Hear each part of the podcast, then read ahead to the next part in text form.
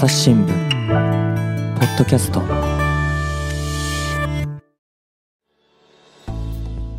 朝日新聞の木田光です。えー本日のゲストは横浜総局の新藤圭一さんです。よろしくお願いします。あ、よろしくお願いします。はい、えー今日のテーマは何になりますでしょうか？えっと、浜の銭湯ルーツは能登半島にということで、横浜のあの銭湯経営者は、はいなぜか能登半島出身者が多いというこのちょっと謎に迫った記事です。はい、はい。い、やこれへえという感じだったんですけれど、はい。ええ。あの横浜総局は何年ぐらい今新藤さんいらっしゃるんですか？えっと、2年ちょっとですかね。はい。有名なんですか？地元ではこの能登半島にルーツがあるっていう。私も全然知らなくてですね、はい。えーたまたまあの、ある銭湯に行った時に、えーあるものを見て気づいたみたいな形なんですが、はい。はい。すごいなんかあるもののな謎が多い。ゆくゆくはちょっとゆくゆく話していきましょう。はい。はいであのそもそもなんですけど、はい新藤さんあの銭湯大好きなんですよね。そうですね。あの学生時代は、はいあの下宿生活で銭湯が良いだったんですけどもええー遠くの温泉より近くの銭湯みたいな感じで、やっぱ温泉ってね時間とお金がかかってしまいますけど、ね。銭湯は今でもあのワンコインで、うんうん今でも12歳以上500円で入れるんですね。はい。で、まあはあのそこの銭湯に行くと、まあまあお年寄りが多いんですけども。うん。地元のお年寄りと湯船に使っているとなんかこの自分も町の一員だななんて感じるうん。実感できるみたいな魅力もありますよね。いや私もあの、鹿児島出身でして、あの本当にこう湯煙上がる町で生まれましたので、ね。はい。銭湯が今もあうん。のその地域結構あって、はい。あのまさにおばあちゃんとかと一緒に入りに行ったなんか思い出がありますね。あの僕が学生時代というか、まあ、まだあの中高校時代ですけども、はい。ちなみにそれは何十年代なんでしょう、えー、と1970年代ですかね。昭和40年代後半ですかね。いや、あの、銭湯の数、はい。今回調べてみたら、1968年がピークということで、まさにはいその頃街に、はい。もう今よりも、もう随分多かったんでしょうね。そうですね。であのちょうどあのフォークグループのかぐや姫っていう、はい。あのえーグループがありまして、うんうん。えー神田川という曲がね大ヒットしたんですね。うん。聞けば皆さん多分、はい。あ、あの曲だってわかるかなと思いますね。あなたはもう忘れたかしら。赤い手ぬぐいマフラーにして二人で行った横丁の風呂屋っていう、はい。あのことであれなんですけどもなんかこの世界観が好きで、うん。あのいつかはあの一緒に出ようねってえー言ってみたいなみたいな 形そうそう。この歌詞は、あの、お風呂から一緒に出ようねって言ったのに、いつも、待たされちゃったまんです。あの女性待たされちゃったという話で、で洗い髪が芯まで冷えて。すごい全部歌詞を。小さな石鹸カタカタ鳴ったというあの、えー今考えるとですね、はい。決してあのいいあの男じゃないなという。確かにちょっとひどいなと、ひどいですね。私なんか思いながらでしたけど。まあ、こういうででも当時はその世界観が好きでですね、あのまあ、大学生になって、はい。まあ、彼女とですね一緒に銭湯に行って、あのそのなんなんていうんですかね女湯と男湯ってあの低低い敷居があって、はい上が空いてるんですよね。そうですえね。ーそこであの石鹸を投げ合ってお互いに使ったみたいな、へーえーそういうあのあの小さな思い出があります。すごいですね。その貸し合ったんですか？一個の石そうそうです。一鹸を。個の石鹸を 行くよみたいな形。えー他の人に当たりませんでした。いやいや大丈夫でした大丈夫。大丈夫すごい。まあでも確かにそれも銭湯ならではですかね。あそのう、ですね。男湯と女湯の、今、はい今のスーパー銭湯とかだとはいはいもう完全に壁で仕切られてますけど、えーはい昔ながらのっていうところに行くと、はい本当低い壁で、はい 確かに石鹸投げられますね。そうですね。すだから。あの神田川かぐや姫と神田川のその男もですね、あの待たせないで、うん。うんあのこ今出るよって言えばいいね。あ、確かに。よよか入れるよって聞こえますよ。よかったんだろうなって今思いますけども。はい。はい。いや、そんな、そんな新藤さんが、はいあの、今回、はい。横浜のあの銭湯、銭湯の事情をあの、はい。深掘りされたってことなんですけど、まあ、その取材のきっかけ教えていただけますか、はい、えーきっかけはですね、あの横浜市のあの浴場協同組合の理事長さんにちょっとはいあの、戦闘事情今どうなってるのかなということで取材をしようと思って出かけたんですが、はい。えーっと南区というところにある、えー横浜天然温泉草津というあ温泉なんですが、はい。えーなんかもう近代的な温泉でですね、うん 6, 6階建てビルで2階部分が銭湯という現代的な仕様の銭湯だったんですね。はい。でまあいろひとひとしきりこう案内してお話を聞いて、うんうん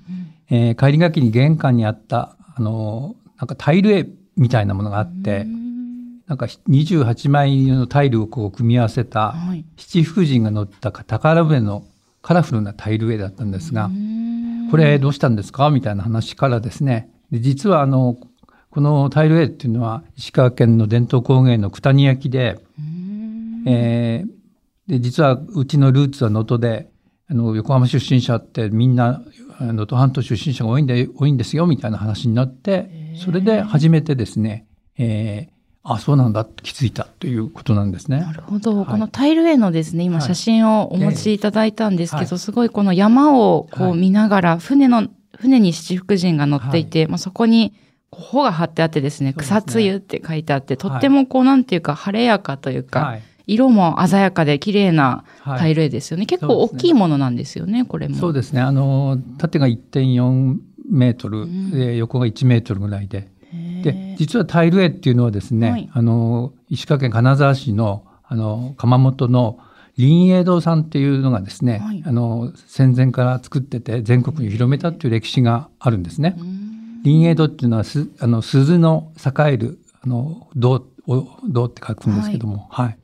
で、まあ、高級品で、設設設備資金にゆとりのある、まあ、集客の多い市街地の銭湯に多く見られるっていうことだ、のようなんですけども。で、この、あの、草津さんのですね、タイル絵にも、えー右下に林栄堂っていう落款みたいなのがありまして、あここも、あ、林栄堂なんだなっていうことなんですね。はいいや、この一枚の絵からそうしてお話が広がって、はいあれ、能登半島に多いんですねというはい情報を聞きつけたわけなんですね。そうですね。で、あの、けよくあの調べてみるとですね、はいあの石川県人が最も多くて、次いで新潟、富山、福福井。えーでもあのほとんどが石川県人で、まあ、日本海に突き出した能登半島の出身者が多いということなんですね。いや、この日本海側からどうして横浜にこう、渡ってこられたんだろうっていうのが不思議なんですけど、ええそうですよねはい。あのなんか金沢弁で長男は安価、次男はおじ、三男はこっぱおじってこう呼ぶそうなんですけども、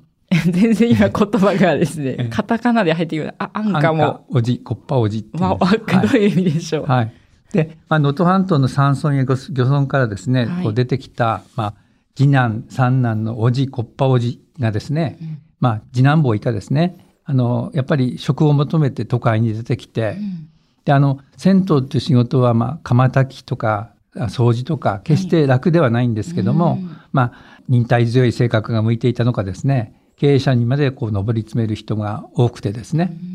そうすると、あの、まあ、同業者を頼って、あの、地元からまた行ったりですね、うん。あるいは、あの、経営者の方も、えー同業者を呼び寄せたりして、そういうことで、なんか、横浜と、その、能登半島のネットワークが、あの、つなが、築かれていったということらしいんですね。なるほど、はい今おっしゃってたその言葉の意味はどういうことですか、安価、コッパおじあ、とか。それもちょっとそこまではわからないです。ああ、はあ、はあ、はあ。まあでもとにかく次男とか、はいだから長男は地元に残り、次男以下というか、そうですねは、あの、はい外に出て働きに、はいということなんですね。はい。で、あのー日本海側の方多いということでしたけれども、えっと、実際にあの、ルーツを持った方たちにはいもお話聞いてきたんですよね。そうですね。はい。その、横浜天然温泉草津の福田さんのですね、祖父母の出身者はもう能登半島でう、ん。えで、あの、祖母にはキミさんって方がいいらっしゃったんですが、はい。えーこの方は、あの、七尾市の出身の方でですね、うんえーえー良い温泉にあやかって草津の湯みたいな草津湯ということで名前を草津湯にうんしたということなんですが、うんでまあ成功してですね、まあ、故郷に錦を飾ろうっていうことであの故郷の神社や鳥居や、えー、こ狛犬あるいは祭りのみこし装束などをあの寄贈したっていうこう歴史があるらしいんですね。ああ、だから横浜でこはう成功した分、はい。えっ、と、石川の方にはい。そうしたものを、あの、お金を使って寄贈して、はい。じゃあ故郷でも結構、こう、戦闘経営者っていうのは、はい。こう、有名というかですね、はいあの、地元の中でも、はいそんな存在だったんですかね。そうですね。はい。で、あの、キミさんの話なんですが、はいあの、あ若い人は知らないと思うんですが、ホームドラマで時間ですよっていう、うんあの、銭湯を舞台にした、あの、ドラマがあったんですが、はいまあ大人気で、まあ昭和の40年代ですかうんね。で、その頃、ちょうどその頃、あの、キミさんも、あの、えー、ふるさとの小学校に、あの、ディスクオルガンとか、体育館の、あの、どんちょうを送ってですね、で、感謝状をもらって、なんか今でも感謝状を大切にしてらっしゃって、まあ、キミさんは亡くなったんですが、先祖の方がですね、子孫、子孫の方がですね、大事にしているということですね。はい。で、あの私が住んでるあの横浜市港北区なんですけども、はい、そこにもあの実はあの現役でのれんを守り続けてる人がいるということで、はい、あの訪ねてみたんですけども、はい、この方あのぜひですね、はい、こう味わい深いなんていうか、写真が朝日新聞デジタルの方ではトップに出てますので、こうなんでしょう、笑顔を浮かべるでもなくですね、こう、ああ、なんかずっと守り続けてこられた主なんだっていうか、えー、貫禄と言いますか、はい。感じられる写真でしたね。はい、この方は、あの、まあ、戦後間もない、あ、まあ、8人兄弟の5番目だったらしいんですけど、はい、戦後間もない、えー、50年、1950年ですか、昭和25年に17歳で、うん、あの、郷土から出てきた戦闘経営者を頼って横浜に来て、はい、で、初めは番頭さんだったんですけど、そこから修行を重ねて、自分の銭湯を持つまでになったということなんですね。はい。でも横浜に来て73年になる谷口昭一さんとおっしゃるんですけども、はい、この方今90歳だそうですね。でこの方ですねなんとあの午後と夜に計4時間まだ番台に座るのが日課で、まあ、現役でやバリバリでやってらっしゃるということで。で私も時々は言ってたんですけどまさかこの方があの能登半島出身の方だとも思わなくてえまた改めてびっくりしました。この太平館っていう方はどんな感じの銭湯なんですか、はい、やっぱ昔ながらの銭湯で、はい、えー、そうですね。あの天井が高くてですね。なんかやっぱ昭和レトロっていう感じですかね。あのまあ番台があって富士山のペンペンキ絵があってですね、はい、あとまあ体重計があって、えー、えー、あとはまあおなじみのケロリンの桶っていうんですか、はい。えー、黄色い桶ですね、黄色い桶ですね。はい。これなんかケロリンの桶ってあの結構面白くてですね、はい、ななんでケロリンというかあのご存知でしょうか？えー、全然知らないです。ですなんかケロリン、はい、カエルみたいなイメージ出てきますけど、ねはい、どどういうルーツなのかもともとあの、えー、内外製薬っていうあ長い薬品ですかね。あ、はい、あの本社が富山市にあるあの薬屋さんがあの解熱鎮痛薬ということであの開発した名前なんですけども。あ薬の名前だったんですね。そうなんですね。で当時はあの漢方薬が一本一般的だったんですけど、うんうん、まあ効き目が早いということであのこれでケロリンはケロッと治るっていうからケロリンというふうにということなんですね。はい、いやちょっと脱線しちゃいますけど、あのケロリンの桶については昔取材されたことがあるんですよね。ねはい。あのまあおなじみの黄色いプラスチック製のケロリンって赤赤文字が入った桶ですけども、はい。えー、実はあの、東京と大阪ではですね、あの、ちょっと違うんですね。えー 全国同じかと思ってましたよ。よね、私もあの、大阪の、あの、えー、銭湯に行った時に、はい、なんか軽いなっていうふうに感じたんですよ。えー、まあ、それはやはい、やはりこう通い詰めてる進藤さんだからこそ気づいたあの違いですね。な、なぜ軽いんですか？えー、実はですね、あの、東京、関東ではですね、はい、えー、蛇口から出るあの湯で体を洗ってから銭湯に浸かるのが一般的らしいんですが関西では浴槽からですね直接風呂桶で湯を汲んでかけ湯をしてから浴槽に浸かると、はい、まあ今でもそうかどうか分かんないですけども当時はそうだったらしくてですね。そうするとあのやっぱ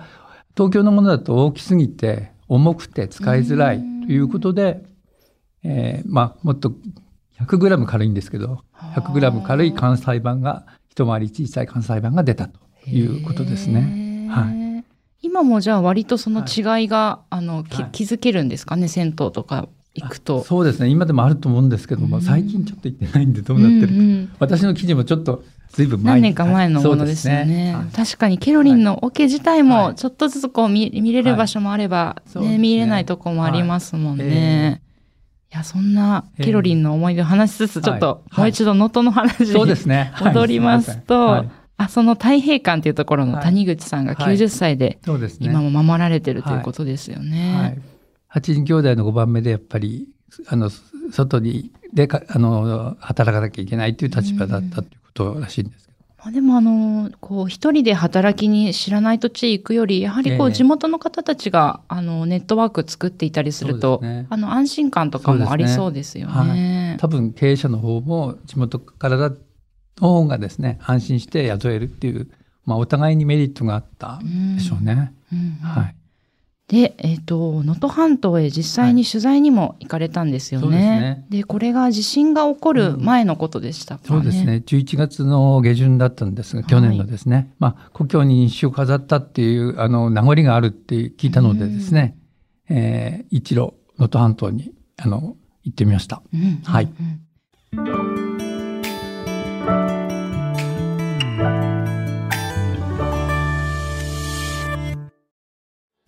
今日の番組の感想、誰かと分かち合いたいなそんな時は、Twitter のコミュニティがおすすめです。連日、リスナーさんの感想や出演者の書き込みで盛り上がっています。番組をお聞きのそこのあなた。ちょっと作業を止めてスマホを手に取ってみてください。番組をスクロールやタップすると説明文が現れます。そこのリンクをクリックすればお気軽にご参加いただけます。皆さん、Twitter のコミュニティに入ってくれるかな？いいともあのルートは能登里山空港にまず降り立って、はい、そこからあの、まあ、レンタカーで、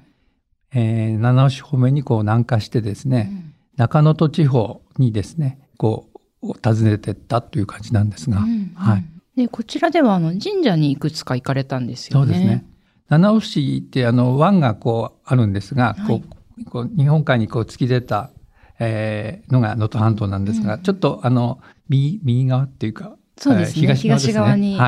湾がありますよね。ね。その七尾湾西湾っていうあの沿岸の瀬嵐地区というところにまず行ってみたんですが、はい、三島神社という神社がありまして、うんうん、えー、そこは鳥居の横にですね石柱が立ってるんですね。はい、でその石柱にあの在横浜って刻まれてたんです。在ってあの在宅の在ですね、はい、にあの横浜旧字の浜ですけども、うん、横浜っていう字があって。どうもあの横浜の浴場組合の相談役を務めた方があ戦争中の昭和17年に奉納したものでなんなんですがこのなぜ在横浜かっていうのがちょっと不思議だと思うんですけども、はい、はい。あの確かに普通なんか名前だけでも良さそうですよね。で、ね、なんか開港横浜開港資料館の吉田律学芸員に聞いたらですね、はい、えー、多分あの我は横浜にありみたいなですね成功者としての誇りとともにですね、えー、横浜に暮らしていても生まれ育った故郷を忘れないっていうような心情を読み取れるんじゃないかとこう話してましたね。はい神社の近所の方にもお話を聞いてるんですよね。はい。はい、あの、90歳のお年寄りだったんですが、はい。はい、えー、と、やっぱりあの、銭湯で財を成した人が、あの、親戚から家を新築してもらったっていう、あの人もいましたね。あるいはあの、あの、地元の祭りや、祭りのみこしや上り、装束までこう、寄贈してくれて、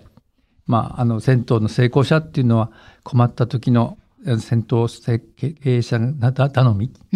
みたいなことをおっしゃってました。はい。で、あの、この横、吉田さんって方は、あの、銭湯と横浜のつながり、はい、あの、研究されたりもしてるんですよね。ねえー、あの、横浜でいろいろ、あの、そういうせん横浜と銭湯みたいな企画を、うん、あのやったりしてですね、えー、かなりあの詳しい方なんですけども、うんうんうん、はい。あのこの方どんなことをおっしゃってましたか？そのつながりについて。そうですね。やっぱりあの、故郷に錦を飾るっていうことがと、うん、あの、一番あの気持ちがして大きいじゃないかということで、はい。であとあの、デジタルのですね、記事のタイトルにもあったんですけど、はいはい、こういうこの一派、一派と呼ばれるこうグループだったというお話もありましたよね。はい、はい、そうですね。同じ地域からこう出てきて、あの、そういうつながりが強まってですね、まあ一派みたいな形で一つのあのグループみたいなものがこう築かれていったということですね。はい。で、あの、さらにまた別の神社にも行かれたんですよね。はい、そうですね。能登半島の中央部の山山裾にある、えー、久手彦神社っていう、えー、中野戸町っていうところにあるんですけども、はい、ここはあの珍しくてですね、かかしが神様という、それを祀ってるあの神社なんですが、はい、はい。ここだけなんらしいんですよ。かかしってあの神様だったらしいんですよ。そうなんですね。えー、で、ここにある、やっぱり大鳥居がありましてですね、はい、あの立派なあの石でできたですね、大鳥居、うん、で、あと狛犬なんかもあるんですが、そこにはあのやっぱ銭湯の継承の名前がありました。はい。で、なんかさらに今回、あの、特別な場所にも通していただいて、あ、そうですね。ということでしたよね。その大鳥居にはですね、東京横浜楽神会、楽し、楽しい心の会っていう団体名があってですね、うん、えっ、ー、と、54人の寄進者の名前が刻まれていたんですが、はい、吉田さん、吉田学芸員が調べたところですね、はい54人のうちの33人はどうも戦闘経営者だったと。間違いないっていうことなんですね。うんうん、ただもう本当に風化してですね名前も読み取れなかったりしてで一体いくら寄進してこの大鳥居ができたのかとかですねわからなかったんですけども。あ、あとまあこれは大正11年にできた鳥居なんですけども。あ、はい、1922年もう100年ぐらい前ですね。はい、で、あの、宮司さんの計らいでですね、今回その非公開の神社本殿を覗かせてもらったらですね、金社名の一覧と、そこに金額が、あの、全部その一人一人の金額があったり、あと全体の金額があったりしてですね、あの、その木枠があの残ってたんですね。木枠の中に収められてあもう紙じゃなくて木にそれは書かれていたんですね、はい、あの木札みたいなので一人一人それがこう組み合わさって一つの額になって、えー、まあ、あの、こんなあの、立派な価格を見落としてた人も、ちょっと不思議なんですけど、一応あの、なかなか、あの、入れない場所だったらしいんですね。たまたまあの、私に入れてもらってですね、で、見たら、あの、えー、入れてもらって、あの、はい、この宮司さんがこんなものもあったんですよっていう感じで見せていただいたっていうよりも、そこに木枠があったんですか？そうですね。あ、えー、えー、あ、じゃあ結構目立つ形で中には入ればわかる。入ればわかるんですね。はい。で、その寄進額、当時の寄進額も分からなかったんですが、はい、その木枠にはですね、全部で4335円というあの金額も載ってまして、うんう。ん、これは当時のお金の、はい、ってことですね。すね4000円って、はい、あまりにも安いですもんね、ね。現代にしちゃうと。大正期の小学校の教員の初任給が多分50円程度。で、で、まあ現在が20万円と程度と仮定するとですね、うん、当時の1円というのは今の4000程度の価値があるだろうという、あの、まあ、見立てもありまして、はい、そうすると換算するとですね、現在の価格だと1734万円ほど。だから、まあ、かなりのお金ですよね。ねはい。あの、地元のあの、えー、文化財保護係の学芸員の方にですね、えー、この話をしたら、あの、えー、驚いてましたね。あのえー、この金額の大きさからも、このまあ、同業者集団というのは地元にとって大きな存在だったんだねなんて話してましたけども。はい。いやだって大鳥居ですもんね。ねあの一番神社で目立つものですもんね。えー、そうですね。えー、まあもう一抱えでも回らないぐらいの。あの太い太い柱柱ですね。はい。いや、この立派な神社ですけど、えっと、はい、今地震の影響はどうだったんでしょうか？それがですね、あの、えー、やっぱりあの1月1日の地震でですね、あの、ひびが入ってしまってですね、えー、向かって参道から行くと向かって左側のあの柱なんですが、えー、ちょっとひびが入って危険だということで、今あの神社自体あの入れない状態になってしまってますね。はい。先ほどの三島神社はいかがですか、はい、三島神社もですね、あの石柱は完全に倒壊してしまって、えー、ちょっと見る感がないという感じですね。なるほど。はいあの、じゃあこの貴重な姿を、はい、あの取材時は見てこられたってことですよね。はい、そうですね。はい。あと、まあ、能登地区にあの銭湯もですね、10軒あるらしいんですけども、これもやっぱ被害も甚大でですね、えー、ちょっと前の数字なんですけども、はい、10軒のうち4軒で営業が再開できて、1軒が準備中で、うん、で、輪島市と七尾市の2軒がですね、計2軒が廃業を決めちゃったっていうことらしいんですよ。えーやっぱ地震のあの質ざまじさがちょっとあれですね。そうですね、響いてますね。はい。あの、これまた別の記事なんですけども、はい、珠洲市の銭湯が、はい、あの、はい、これは1月19日でしたけど、営業再開しましたっていうニュースもありまして、ね、まあやっぱり銭湯好きの私としては、えー、あ、なんか皆さんお風呂に入れてるのかなっていうのは結構一番こう、ね、心がかりだったんですが、えー、あのね、先ほど廃業されたところもあるということでしたけど、まあ営業を再開して、あの、地元の方に入っていただいている場所もあるそうで、はい、まあ、ここだとですね、はい、あの、70代の方、あの、自宅が倒壊して小学校に避難してた方のお話を聞いてるんですけど、はい、あの、大晦日以来ずっと入れてなくて、あの、3週間ぶりに入りましたと。はい、そうですね。ね、あの、満面の笑みを浮かべましたという記事もありましたけれど、ね、ここは、あの、知人とか、あとは地元の子供たちとかが浴室を掃除して、あの、手伝ってくれて再開したと。はいまあ、そんなニュースも、はい、あのね、これからも多分銭湯と能登半島の記事、あの、どんどん出ていくと思いますけど、あの、心配ですけれども、ちょっとこう見守っていきたいところですよね。ね。はい、私もあの、阪神大震災の時の取材に入ったことがあるんですけども、やっぱり一番困ったのがですね、あの、トイレとお風呂なんですね。うん、えー、もうトイレはあの、どんどんあの、溜まってしまってですね、はい、えー、もうどうしようもない感じで、うん、お風呂もあの、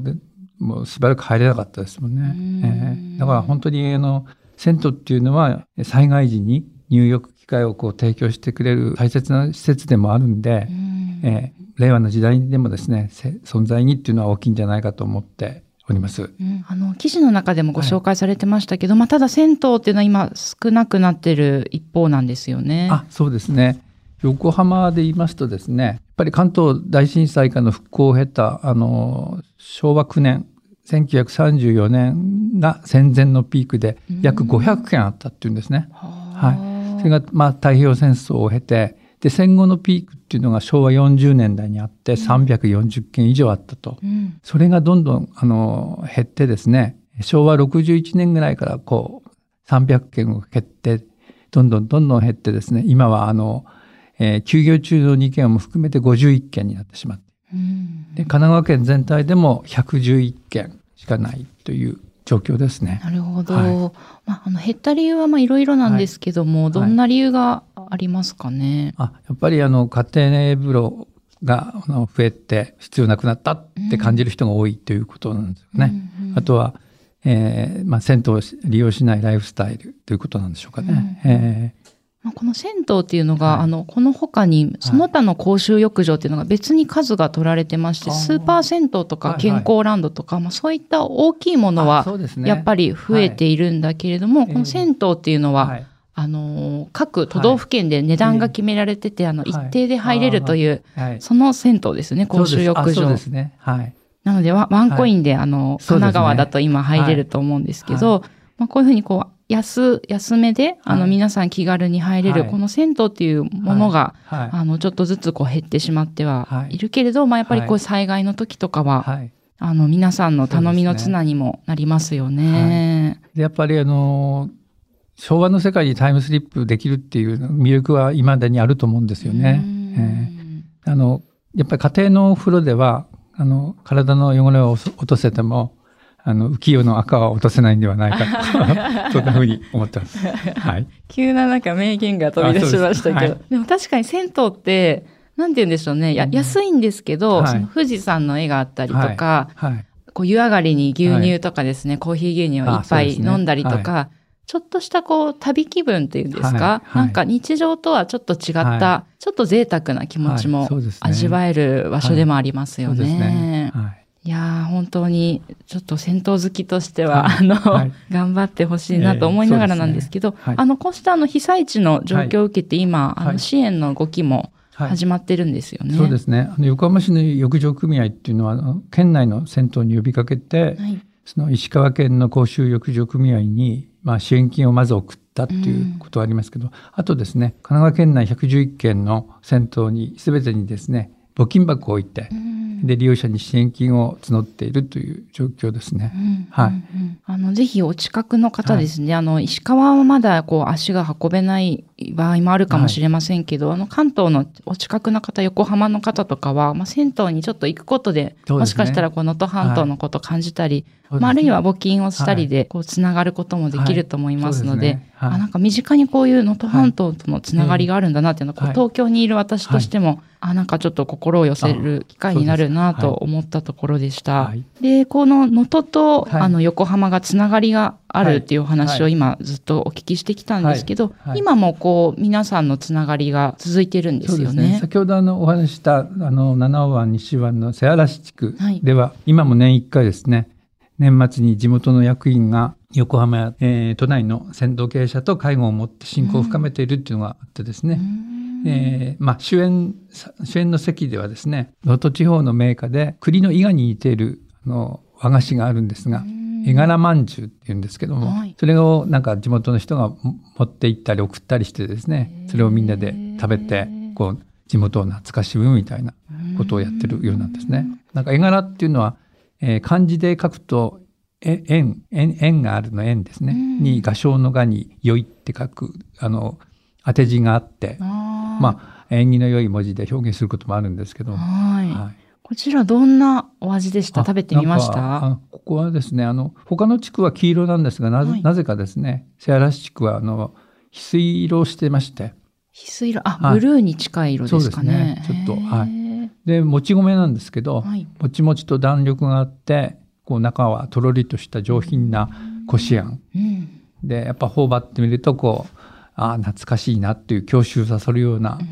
え心もほっこりする味わいでした。うんいや、あの、本当にこんな形であの記事を通してですね、はい、銭湯と能登の、あの、つながりすることができて、ありがとうございました。で今日ご紹介した記事はですね、朝日新聞デジタルで読むことができまして、あの実はこの新藤さんの本当私惹かれたのが、この一段落目がですね、もう銭湯好きなんだなっていうのがこう、なんて言うんでしょう、伝わってくる文章でして、こちらちょっとぜひ皆さんリンクから飛んでちょっと読んでみていただけると、ちょっとお風呂に入った気持ちにもなれる、そんな文章ですので、ありがとうございます。ぜひ皆さんも一緒にですね、こう、お風呂に入り、そして能登半島をちょっと旅して、謎解きしてるような気持ちで記事読んでいただけたらありがたいです。はい、本日は新藤さんでした。ありがとうございました。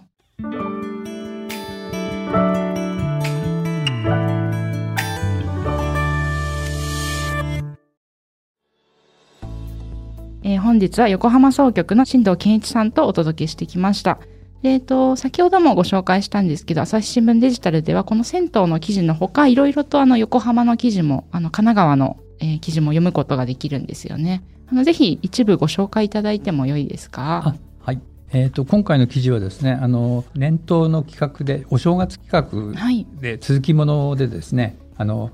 えー、ルーツ神奈川っていうあの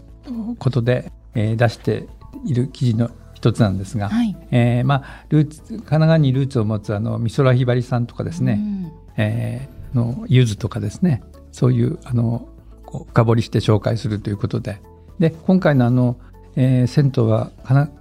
あのルーツは逆逆にですねあの神奈川ではないないんですよ。逆逆なんです。逆ルーツですにあるっていうことでしたね。でねでもまあ面白いということですね、うん、あのおまけでちょっとルーツ神奈川に入れてもらった記事なんですね。はい。これもあの読め読める読めますね。はい。あのぜひあのこれはですね、横浜総局のツイッターの X があるんですけども、そちらの方でもあのこうした記事のリンクご紹介してますので、ぜひ見てみていただけたらと思います。本日はありがとうございました。ありがとうございました。